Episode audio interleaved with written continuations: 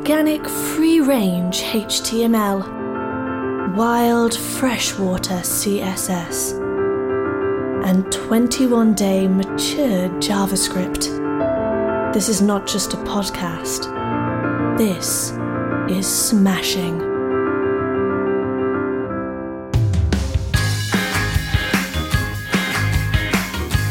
It's smashing.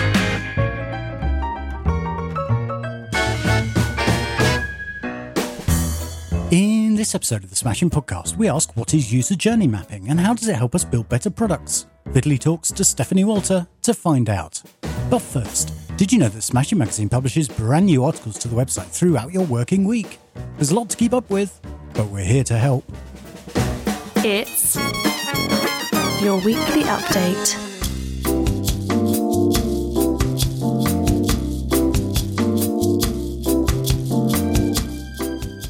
What's New in Next.js 13, Atila Fassina talks about Next.js, one of the most well known React frameworks used for production.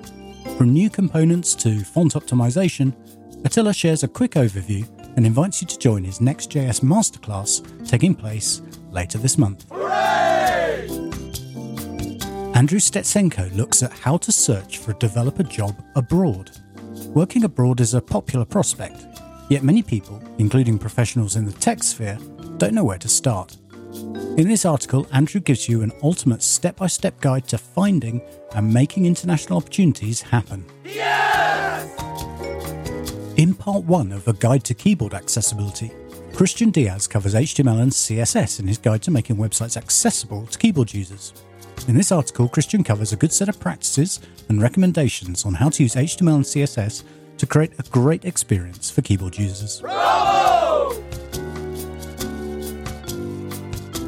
Noah Mashni and Mark Steadman take a look at using automated test results to improve accessibility. The huge increase in automated accessibility testing adoption is a wonderful first step, but ultimately its impact is limited if we don't know what to do with the results. In this article, Noah and Mark share their approach to how to leverage the automated test results from the accessibility checks to drive change and reach sustainable digital accessibility transformation. Oh, and in a guide to image optimization on Jamstack sites, Alba Silvente reminds us that images are an essential asset on the web, so optimizing them and being up to date with the latest techniques is important. Alba shows us the theoretical and practical solutions to the most common problems when working with images and how to automate them by using a headless CMS and an image CDN.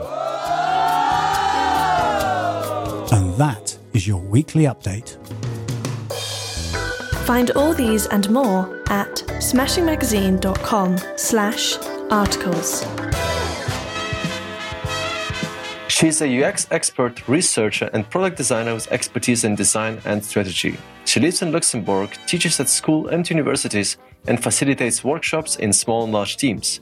Not a day passes by without Stephanie sharing what she has learned on Twitter, on LinkedIn, and in her wonderful weekly roundup called The Pixels of the Week. She recently wrote a book on user journey maps and currently works for Maltem Consulting at the European Investment Bank all around enterprise UX challenges.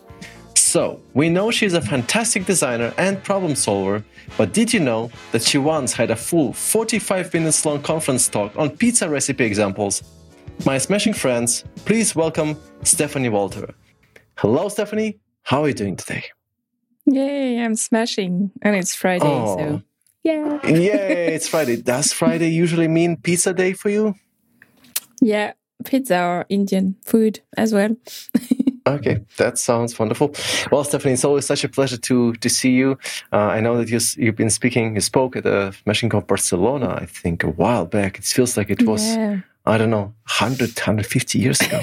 uh, so it's always kind of, I always learn so much from you. So maybe it's a good idea to start by just asking you to share a little bit of your story.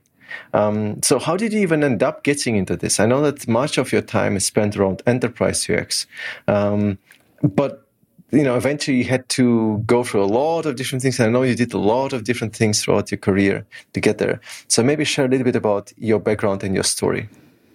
Yeah, so I have a master degree in uh, design and languages. it's a, it's a little bit strange. It's both. It's a, a degree where you learn how to build website and how to translate them, basically. And after that, I uh, decided to do an internship in Germany. So I was working for a company, and uh, I think I finished what I was supposed to do in three months instead of six. So they said, Hey, do you want to do mobile apps? I was like, Yeah, I've never done that, but sure. So I got interested. And uh, at the time, there was uh, not a lot of documentation on mobile uh, native design, but there was something on um, Apple guideline and it was called human computer interaction, something like that. So it kind of drove me into HCI and UX design. So we had usability class um, at the university. We had kind of a few hours of how do you do usability test, but that was basically it. And then during my internship, I discovered UX design and I thought like, oh, this is actually what I want to do. You know, it's quite interesting understanding user needs and really building products and services that try to fit and match those needs. So I worked in Germany, then I went back back to France to work for a web agency. And I always said, like, yeah, if I'm going to leave the agency, I'm going to leave France. So this is basically what I did. And I got hired at the University of Luxembourg as a research assistant in the human computer interaction uh, department. So it was very interesting to work in an academic place.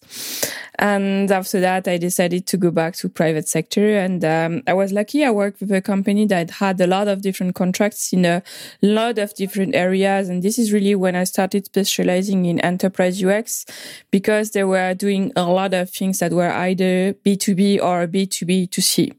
But it was always like, ugly, complex dashboards and a oh, lot. this sounds exciting, Stephanie, isn't it? Yeah, I remember I had to uh, to help with the design of a form that was for um, Luxembourgish customs, and like the form was so complicated in terms of levels that I printed it on a piece of paper and I just like drew lines to understand the hierarchy and information architecture of that. And it's a little bit complicated because it's like you have to have a number and all the numbers tax up. So if you have the tax number, every single digit means something.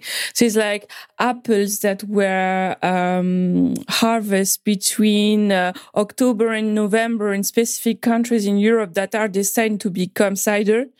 All of that, it's a number. So you have well, this that does of... sound like a very exciting exercise uh, in yeah, design crazily complex. It's like, uh, but I have eight levels. We have six levels in HTML. H1, 2, 3, 4, 5, 6. what right, do but, we do? But then look After? at that. You haven't established yourself as an expert in helping other people harvest apples, but instead you decided to jump more into design and UX work. Yeah.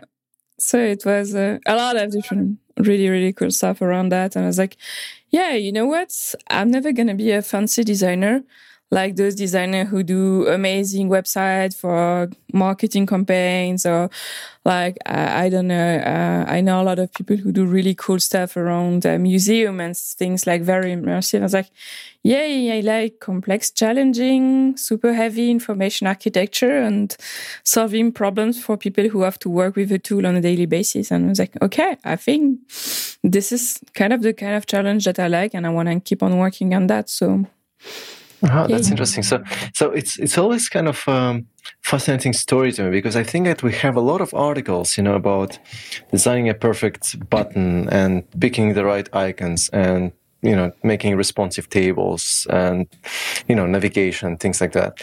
But when I dive deep into this really really complicated world of enterprise applications or you know multi-level like six, seven levels of navigation and I don't know, 20, 25 multi form pages with PDFs yeah. integrated and, and all of that.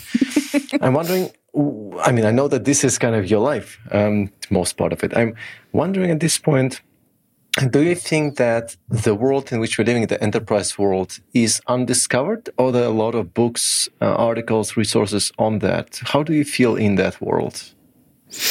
Honestly, there's not a lot of content that specifically talk to specifically talk to that and i don't know why. Maybe because ndas and things like there's a lot of stuff that you can show in those uh, in those areas.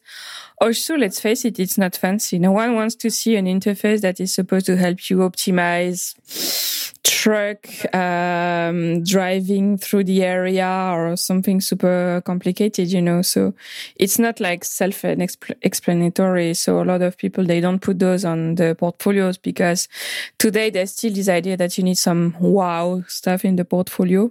So right. I think there's a lot of people around here that actually work in enterprise UX with complex software like that, but there's not a lot of content about it but yes. why is still a, a mystery to me. well, you are changing that, right? I think I think in many ways it's just um, the fact that mm, what really surprises me really is that uh, we see a lot of case studies about portfolio designs, about immersive campaigns, like you mentioned, things related to branding. Uh, I don't know, big yeah. redesigns that happen in big companies and so on, but not necessarily about those things which are you know, in, I don't know, insurance companies and truck configurators and whatnot, right? So that's that's kind of always challenging for me. But I, I also want to ask you maybe on another side of that, when you think about enterprise UX, I think that many of us uh, listening this uh, later or you know in years from now maybe still will be thinking about long meetings, long deadlines, complex workflows, a lot of legacy, is that enterprise UX, or how would you describe it? How would you define it? It honestly depends. Uh, you can arrive on a project where they have nothing, and then you there's no legacy. You build from the ground, but you still have a lot of meeting because the the business is complex. So you you need time to understand the business. You also need help. So you can't really go around those meetings because they are usually kind of useful to help you understand exactly what is going on. But then, yeah, it depends. Legacy is one problem. Another problem that I see and foresee in the future is um, depending on when we are, those uh, like Gartner, Bloomberg, and all of those big company, they either tell uh, people that they need to internalize the team, and then you need to do in-house development. So you have a bunch of developer who will develop the the enterprise product, often without designers, and then a few years later, Gartner goes like, no, you know what? No, you, package is the new thing. So stop having an internal IT team buy packages and, and then everyone decides to buy package. And then there's a new wave from, mm-hmm. I don't know, Gartner, Bloom, whatever, Harvard Business Review, those people, you know, that big company listen to.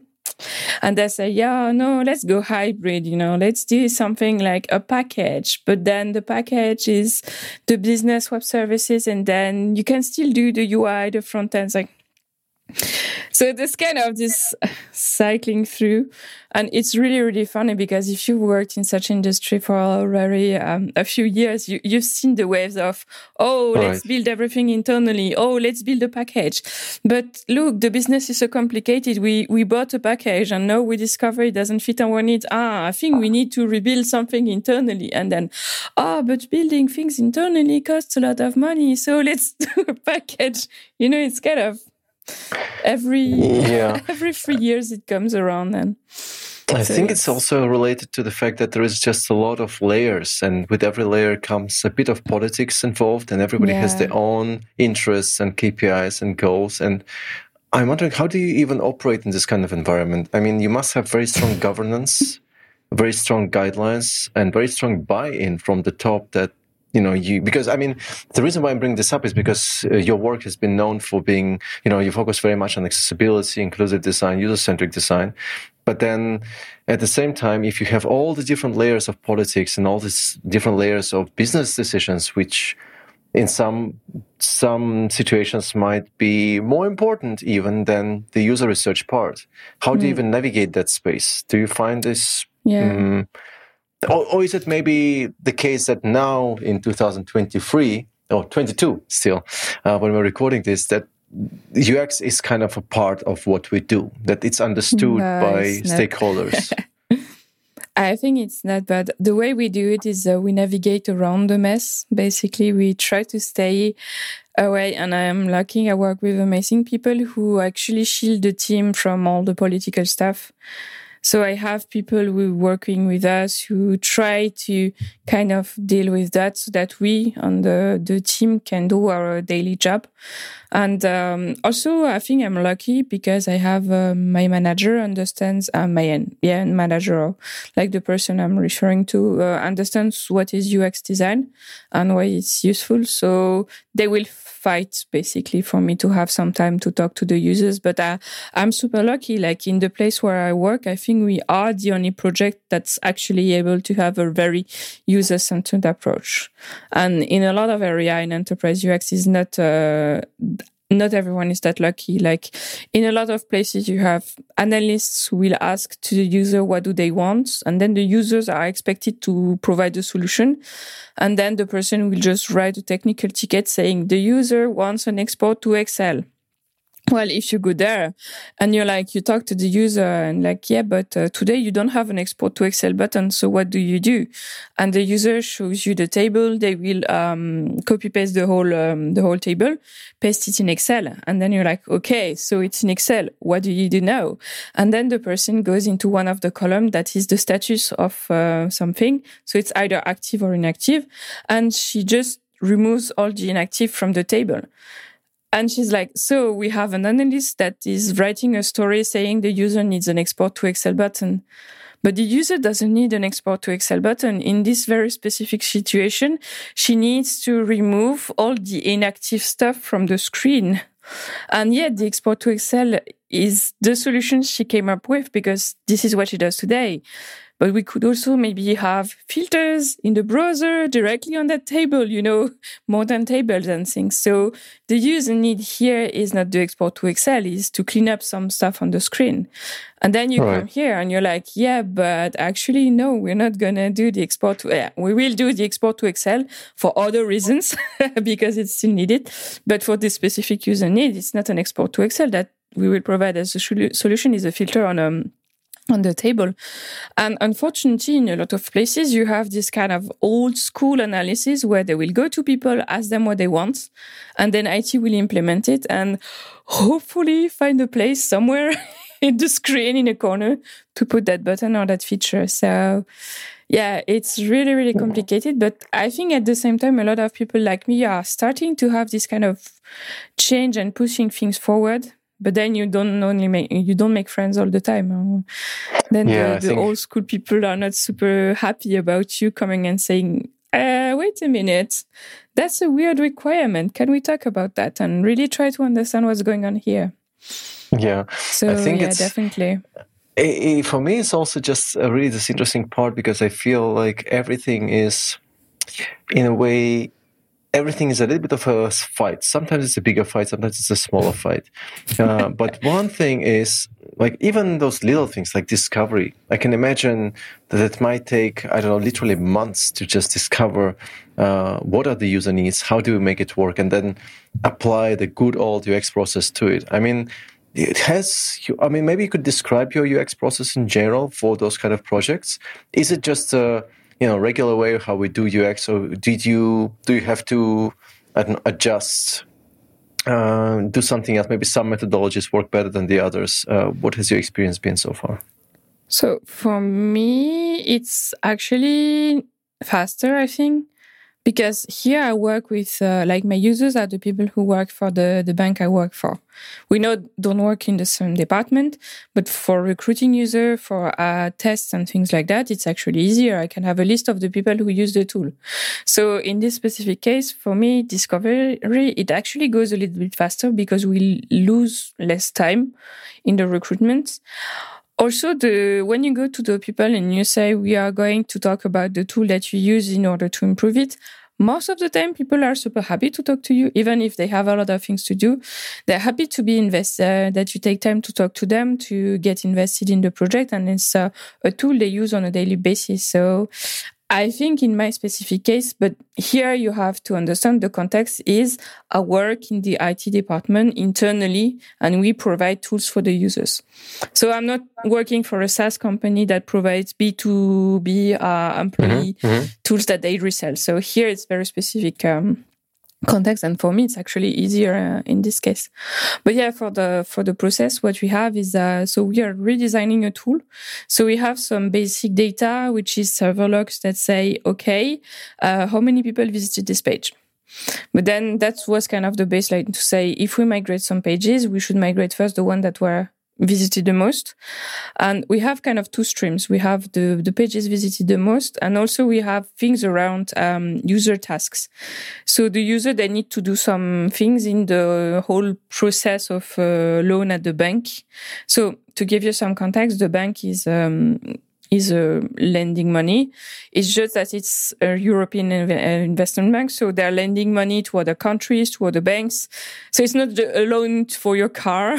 but it's kind of has the same principle. You need to build a project. You need to explain what you are going to do with the money, how it's going to be used and stuff like that. So there's a lot of different steps and there's a lot of tasks and activities around that. So a lot of the things we do is, uh, we start with the user tasks. So sometimes people ask me about persona and I'm like, yeah, if I do persona, I have, I have 300 of those. And for me, it doesn't matter if the person is an assistant, a lawyer, an engineer, or like we don't discriminate based on persona. We discriminate and we do the user research on specific tasks. And then we check what type of user need to do this task at which step of the process. And in the discovery phase, we will involve the different users from different departments who will have to perform this task. Um, we do a lot of interviews.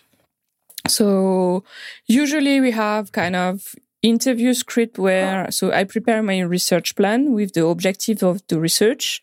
Then I write my questions to kind of understand um, what people are doing.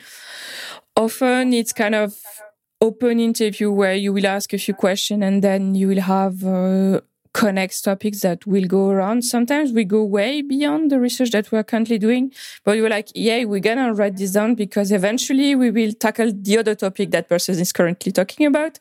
So I'm just gonna write it down and then take a note that whenever I will tackle that specific topic, oh, that's a user, I can also talk to you to uh, about that. So we do a lot of interviews. We do some, um, kind of light shadowing where we ask people to show us to share their screen when we're working on a specific feature or page we would be like okay then show us where do you go how does it work so right, we do right. a lot of op- it's not really observational. Yeah, it's kind of observational studies, but like with a screen sharing. So we are not observing them work as in they do the daily basis. We're behind them, but we ask them to show how do they perform a task or an activity so that we can get a better understanding of that. And I'm right. also working a lot with um, business analysts to understand the business processes because this is super complicated and I can't kind of, uh, I can't know it all by heart. Um, to start with. So yeah, mostly discovery interviews. Uh, then we will do some prototype when it's a big feature and uh, some usability testing on those prototypes. Uh, what we do is if it's not such a big feature, we would sometimes just do a design, implement it, and then ask feedback on the implemented version if it's something we're pretty confident about and we know we will not have too many user issues or too many questions about that, then we will implement it and ask questions or do some light testing once it's implemented. But yeah, and then we what we did is uh, we onboarded new users and we gave them the user diary, which is an Excel sheet because I work for a bank. Hmm. So the, the idea was uh, they use the new interface for a month to see if anything is missing, if there's some things they don't understand. And for a month, they have this diary where they can log every time there's something that prevents them from doing, doing their job, whether it's a bug, a content missing, a feature or something, they uh, put it in the diary log and then we, um, we check those diary. We usually come back to them with specific question about certain area, and then we we keep on um, improving the product. So we're not just doing kind of discovery before launching a feature. We also do a lot of um, back and forth once something is launched, and then yeah, no, that sounds fantastic.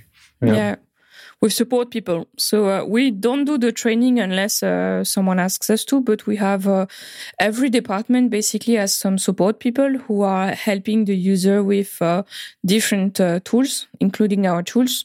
So what I usually do is I attend those smaller like training sessions because it's quite interesting also to see how people react the first time they see the interface, what are their questions, stuff like that.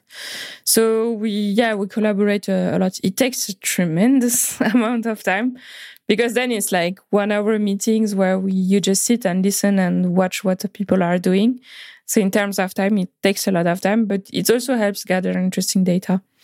Right. Uh, Do you also use sort of a, a, speak aloud protocol when people are going through a, a tasks, or you just observe mostly how people deal with, uh, I don't know, with with, uh, with, an interface, kind of completing their tasks? No, we ask them to speak aloud. So we explain mm-hmm. what speak aloud means because if you're not a UX designer, you might not mean. Yes, so yes, right. We try to kind of make people feel comfortable. So some people are amazing at that. They will just tell you where everything that is going on in the brain, where they click, what's weird. And some people, even after you told them, uh, please feel free to explain to us what you see on the screen, what's happening in your mind, why do you want to click somewhere, all of that. They will still just like click and say nothing. So we trying to nudge them like, oh yeah. Well, then when they stop, you, you, you say something like, oh, you stopped. What is happening? Can you explain us why? So we try to nudge them without kind of helping them but um, yeah it's uh, it's not right. academic research yeah yeah I understand. but do you feel stephanie like at this point after all these interviews that you can actually read people's minds when they start clicking around or tap on buttons and so on can you just pre- predict what people mm. are doing or do you feel like oh it's always uh, almost a miracle surprises are always in there depends on the people. Like some stuff you can kind of predict especially when we test some some of the older things that were developed years ago. We kind of kind of kind of anticipate the issues. But no sometimes on the new things we have interesting uh, results and you're like yeah actually that makes sense. We should have thought about this. That's a really good idea. We will we will do that. Like uh, we had a column with the name of the person and uh, we have a place where you have uh, the team member for a specific project. And in the team um, place, what I did, I put a mail to on everyone's name. So you click on it, it autofills an email with the name of the project, a nice little introduction, and then you have the, and people are super happy about that because then they don't need to copy paste the email of the person right, anymore. Right. They do all of that. And then I have another page where I have, have the name of the person. I, I didn't even think about putting the link there. And the user was like, yeah, but we we have the link on the Teams. Here we have also the name. Why is it not like? Ah, actually, yeah. You're yeah, right. makes sense, right? That yeah. makes a lot of sense. Yeah. Also, it's yeah. easy to develop. So, yeah, quick win, definitely. Yeah. Yeah, excellent. Well, uh, one thing that surprised me is that you wrote this entire book about customer journey maps, uh, and you published customer journey maps, but you did not mention customer journey map as a part of your workflow. Uh, does it does it not ah. quite fit, or is it just something that you do for other projects? Uh, because customer journey map for me is not um, a research method; it's a tool that you build based on the research.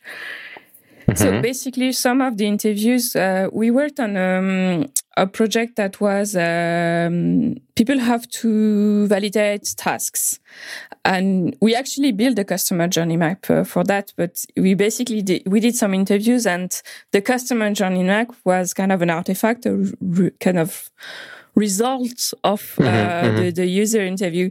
So no, I use customer journey maps a lot, but it's as if I'm saying I, I did, and I didn't also mention that I do wireframes. You know. to me, yeah, it's sure. it's, it's a kind of same thing. It's a you're not building a customer journey map to build a customer journey map. You are basically doing some research, and sometimes you present it as a customer journey map, sometimes as a report, sometimes as an empathy map. But yeah, definitely we we have this amazing customer journey where one of the trigger is human notification. and it always makes me laugh so much, which is they have a lot of email and all of the stuff for notification, but kind of the biggest notification is at some point an assistant picking up the phone and saying, Hey, look, you need to validate this uh, before six tonight. Could you please do it? so you have this whole journey with human notification in the middle which is Wow, you- well- uh, quite fun. Well, that's that's the enterprise world for you, I guess, Yeah. in some way or the other. Um, I'm also wondering now. Uh, you know, I can only imagine that it takes quite a bit of time to even you know work in that space. But then you always find time to I don't know read a lot apparently because every time I I jump into LinkedIn or on a blog, it's just an incredible wealth of resources all around things from CSS to UX to you know, freebies, goodies, whatever, everything. So how does that work? I mean, how do you, where do you find all of this stuff? Do you just spend time, I don't know, during your uh, pizza uh, experiences by reading articles all around design, front end, and UX? okay so the big secret is most of the articles i don't read them i listen to them No, come on, Stefan, you can't say that. no i, I Oh, so you to listen them. to them. Yeah, I So- listen to them. Which Please is- share more which, details. Uh, means uh, in Firefox you have, I think it's called reading mode, but you can ask Firefox to read the article to you. So usually a lot of the super long, in-depth articles, I don't have the patience to read them on a screen. So I will just put the heads uh, heads on on my ears and then I will uh, listen to to the article while cooking, cleaning the dishes, uh, doing the Right, boxes right. for the moving of my flats and stuff like that. So, so yeah, that's the secret. It's like uh, I'm multitasking, and often I'm listening to the to the articles while doing uh, manual labor that doesn't Right. But I assume, brain. right, but I assume that compiling the list of links and writing on LinkedIn is done manually. Yeah, yeah. I have a, a tool where it's basically I can schedule things on uh, LinkedIn and Twitter at the same time. So it makes it a little bit easier. I just allows me to post. Uh, so I, I enter it once. Sometimes I need to check uh, for the um, the handles because uh, the tool is able to get the uh, Twitter handles, but not the LinkedIn handles. So if I post something on LinkedIn and I need to tag someone, I need to go back to the post and edit it, which is a little bit annoying. And also sometimes I will not read anything for a whole day and just read, I don't know, 10 articles during the weekend. And I don't want to annoy people with 10 article during the weekend. So I will just like schedule the posts so, so that it's not kind of overwhelming and posting everything at the same time. Right. So right. yeah, organization and uh, having uh, an AI, uh, Yes, I think like that a screen reader uh, read the articles to me. right. I think that enterprise world it uh, er, um, uh, taught you how to be very well organized, but I'm sure that you've been organized even before that as well. This episode of the Smashing Podcast is brought to you by Deque Systems, the makers of the beloved and powerful Axe DevTools browser extension. You probably didn't set out to build a website that was purposefully inaccessible to people with disabilities, but you may have if you aren't testing for digital accessibility. Start accessibility testing in just minutes with the free Axe DevTools extension for Chrome, Edge, or Firefox. Dev teams can find and fix accessibility bugs with very little effort and no accessibility expertise. If you want to get access to even more features like sharing, saving, exporting, additional semi automated tests, and more, you can sign up for a free trial of Axe DevTools Pro. Visit deque.com slash smashing to get started. That's D-E-Q-U-E dot com slash smashing. Remember, friends don't let friends ship inaccessible code.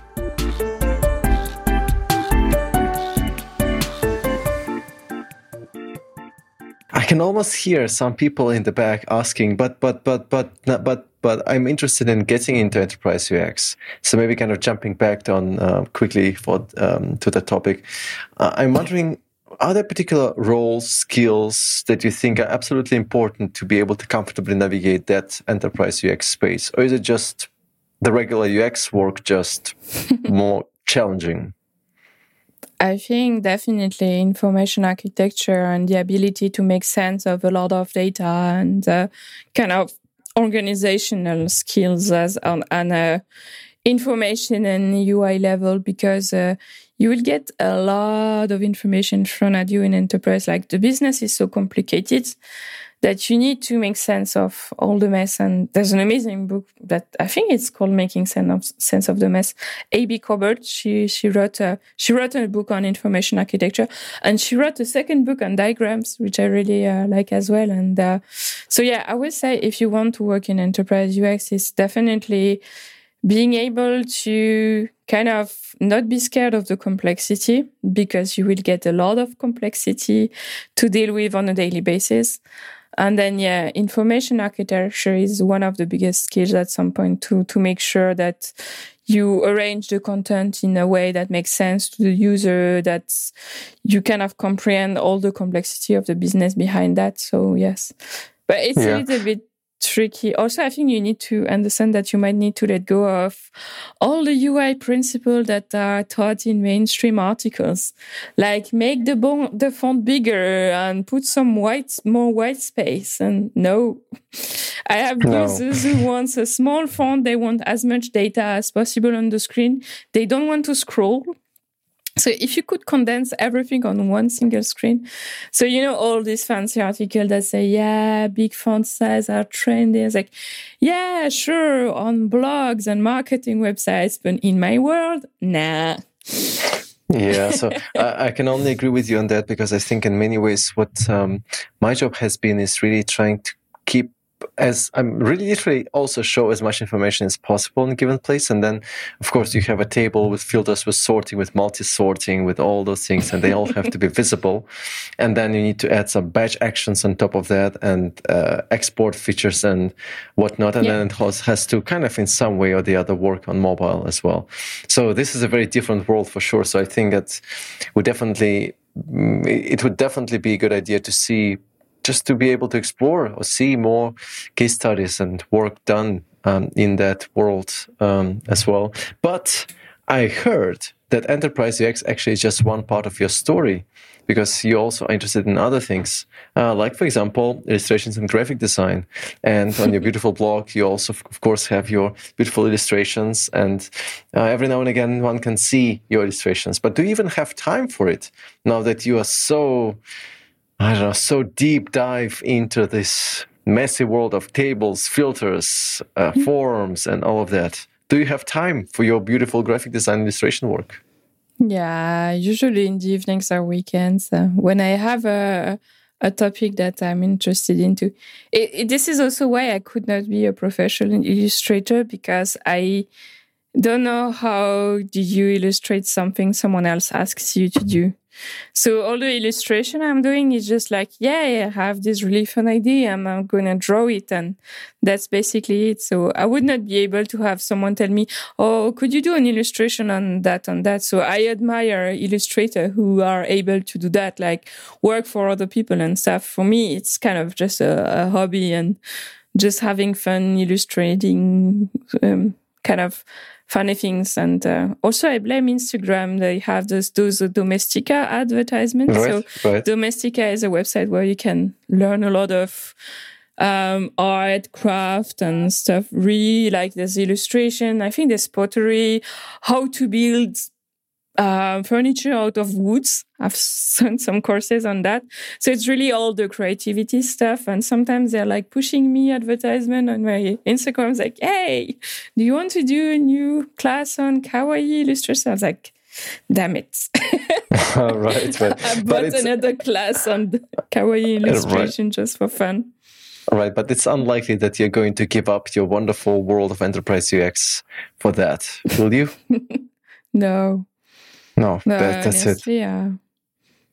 I prefer, uh, I think it's kind of tough to be in enterprise UX because there's a lot of politics and uh, uh, so it's very, very demanding. But uh, artist world, illustration world, Damn, this sounds even worse with uh, everyone thinking they can just do whatever they want, copyright issue, content theft, AIs who know are fed by styles of a specific artist and you can create. Well, well, well who knows, Stephanie? Maybe at some point we, we're just waiting for a startup to be building an enterprise AI constructor bot, uh, something using Midjourney and whatnot.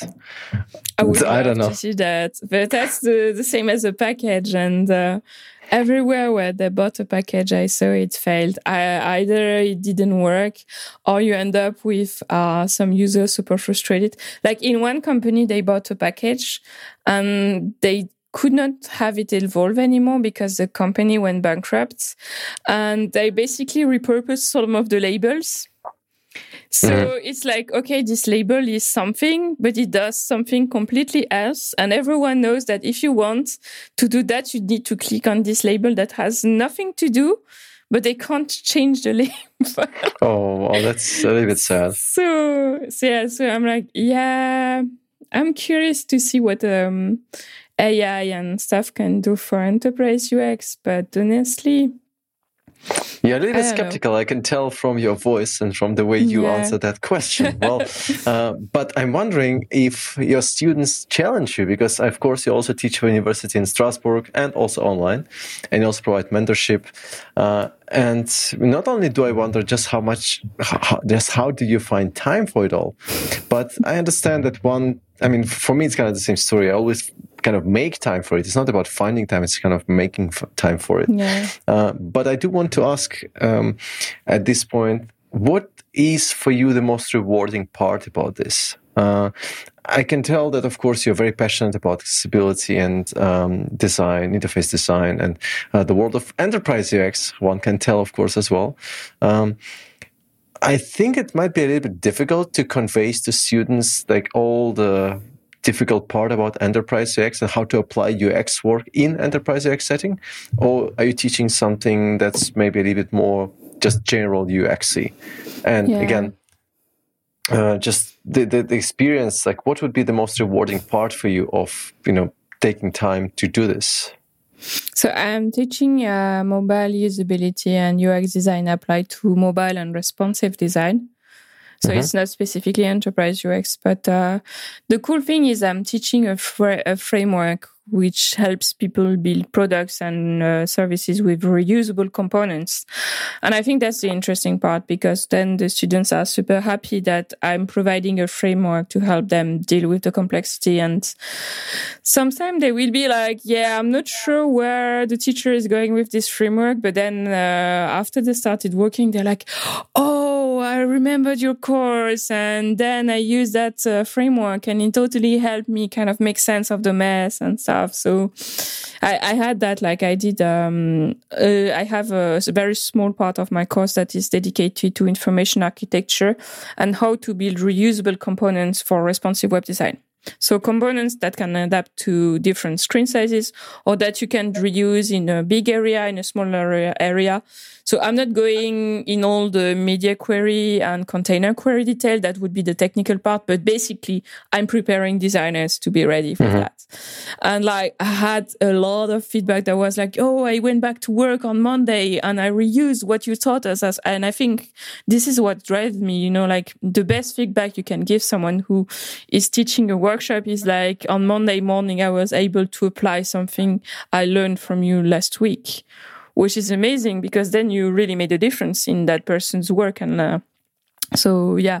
And i think it's the same for students. I'm like i'm pretty sure that they are not super convinced that everything I'm teaching them today is going to be useful. But at some point later in their career, they will remember like, oh yeah, we didn't know how to decide if we needed to build a mobile or a native app. But then we remembered what Stephanie said about starting with the user need and checking what makes sense based on the user needs to like user need first and then decide on the technology instead of deciding technology and try to fit the user need into that technology, which makes very little sense. So it's often about, but it's the same for some of my classes. Like while you are in the class, you're like, yeah, okay, it's interesting, but I'm not sure if I'm getting ever going to reuse that. And then a few years later, you're working as like, huh, yeah, actually, that was very useful. Oh, that's, so, yeah. That is a, indeed, a, uh, I'm sure, a very rewarding experience. I think it's always just getting some sort of a feedback from people who, uh, I don't read something that you posted or found something useful and all. This is in many ways kind of the fuel of motivation to keep going and explore and keep exploring and keep growing. Um, but also, you know, actually, one thing that I ask myself a lot, like based based on that, um, every time it comes to a point where I realize, okay, well, uh, these are all some you know bits of knowledge that I've gathered and I presented maybe, and then somebody learned from that. I always try to look back and see, ah, when did I learn that actually? Or how did I learn that? And uh, how did it evolve over time, maybe? So maybe the, the question that I'm uh, thinking of at this point is when you look back at your career, uh, what do you wish you would have told yourself 10, 15 years ago? Or what do you wish you, I don't know, how would you wish you would have structured your uh, career? Or do you feel comfortable where you are? Like, did you, do you feel like you would have done something a little bit differently looking back? I would have loved to have more uh, psychology. Like uh, I have this whole thing on. Um, we, we we created some cards on cognitive biases um, a few mon- uh, years ago with a friend, and it's kind of blown up. Like I have people in different institutions and in some company using it to help their um, um colleagues understand cognitive biases. And definitely, I think I would have liked to have a little bit more background in psychology, cognitive psychology, behavioral psychology, also as a UX designer. But at the same time, I think when I was doing my, when I was a student, this kind of UX career path didn't really exist per se. So in France, you had something called ergonomy, uh, which is ah, I have an issue with no, that's my problem. Ergonomics, um, ergonomics is like chair and posture yeah, and how yeah. do you make sure like physical. So, but ergonom ergonomy in French, it's both. It's either the chair, but it can also be the usability part. So mm-hmm. it's it's a tricky word to translate. right, but right. so there's a some master degree that um, in psychology that you prepare you to become an ergonomist in the English version of the the word, which is you go to the people, you observe how they work, and then you try to help them with postures or moving around things, but also like adapting their workspace um, and adapting the processes and stuff like that. And it's kind of linked to mastering. Um, um, it's a master in uh, no it's a license uh, so it's a bachelor in uh, psychology in france. But this is not ux design. Again it's something else. So i wish i had kind of more of a background in that. So no i'm trying to compensate with some online learning some books and all of that. But yeah definitely i would say if you want to become a ux designer and uh, really if you are interested into that having a little bit of background in how does the human brain works when it comes to uh, memory how do we learn how do we perceive information all of that can be very very helpful Mm-hmm. Um, and maybe the last one that would be that's always something I ask because who knows who is going to listen to this uh, podcast at some point, uh, well, this year or in a few years. Uh, is there a particular dream project that you ever wished or always wished you would be working on?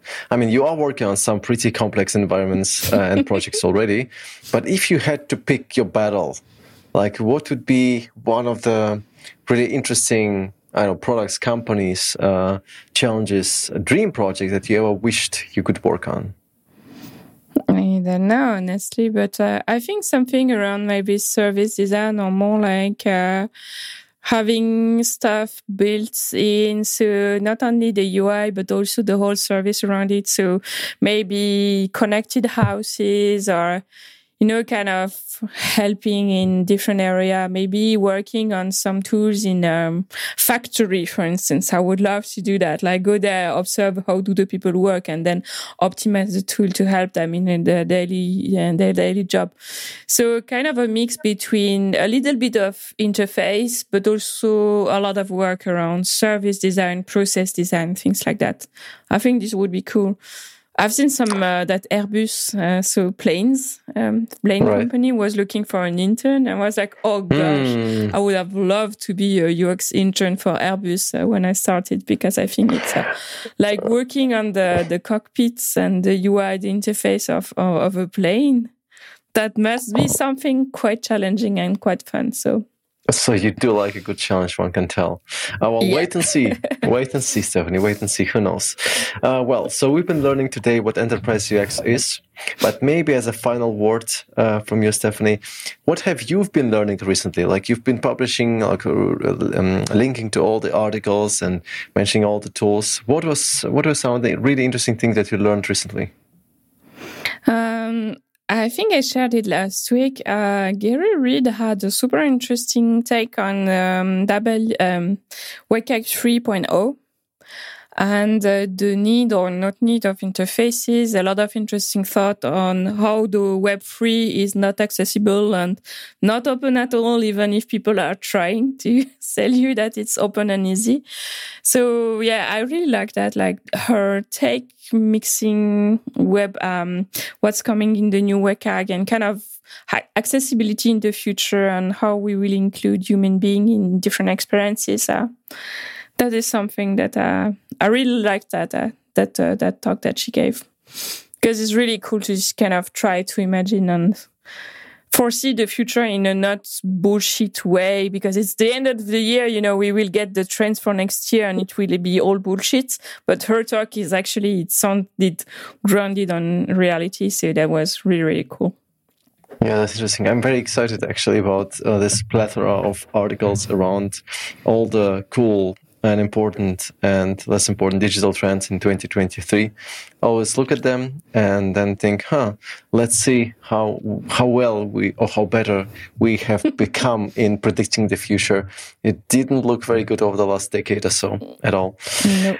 Well, if you, dear listener, would like to hear more from Stephanie, you can find her on Twitter, where she is at Walter Stephanie, and on LinkedIn, where she is Stephanie Walter Pro and on her website, stephaniewalter.design.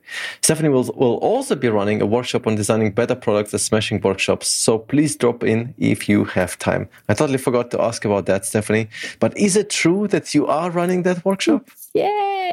I hope so. It should be a lot of fun. It should yeah, be so, about yeah dealing with complexity of product, giving people again a framework to help them, and I hope they will be happy and find something that will help them deal with complexity on the work on the Monday morning. Also, oh, I'm preparing a lot do of like templates. complexity. Yeah. Oh, Excellent, excellent. So that sounds very, very good. So please do join us on, on November 28th to December 12th, where we're going to dive in into designing better products with Stephanie. I'm very excited about that.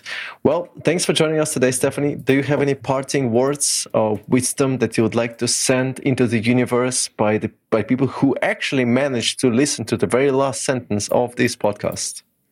No, I don't know. I'm very That's okay. this.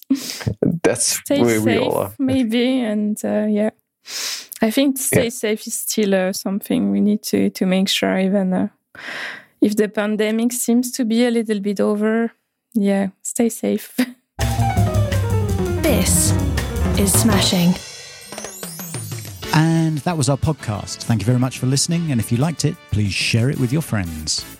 Find us on the web at smashingmagazine.com on Twitter at smashingmag, Smashing Magazine on Facebook, or in the supermarket buy the cat food.